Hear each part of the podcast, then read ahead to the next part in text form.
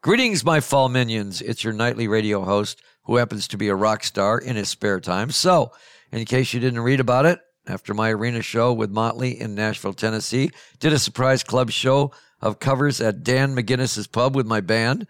That was fun to do. We did a bunch of oldies. We did Break On Through and Foxy Lady and a bunch of stuff like that.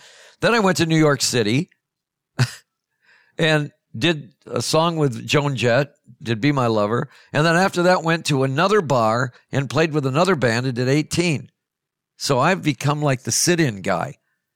It's fun to be out of costume and just doing rock and roll. I don't know. That's becoming kind of like a thing now. It used to be I never did that. And now it's just kind of just a lot of fun. So the tour is rolling along, just like Tommy Lee is hanging upside down on his drums every night. Of course, Halloween is so near. You can taste the revolting candy corn, but I'm playing some amazing shows even before the holiday. Two nights in Atlantic City, great rock audiences there.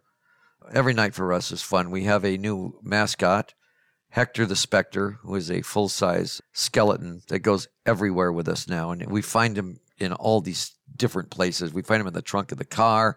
He's driving the bus. The Raskins found him in their dressing room dressed like me. then I'm going to do this talk at 92 Street Y with Anthony DeCurtis doing uh, one song after the super duper screening. And that's going to be fun. That's a big deal.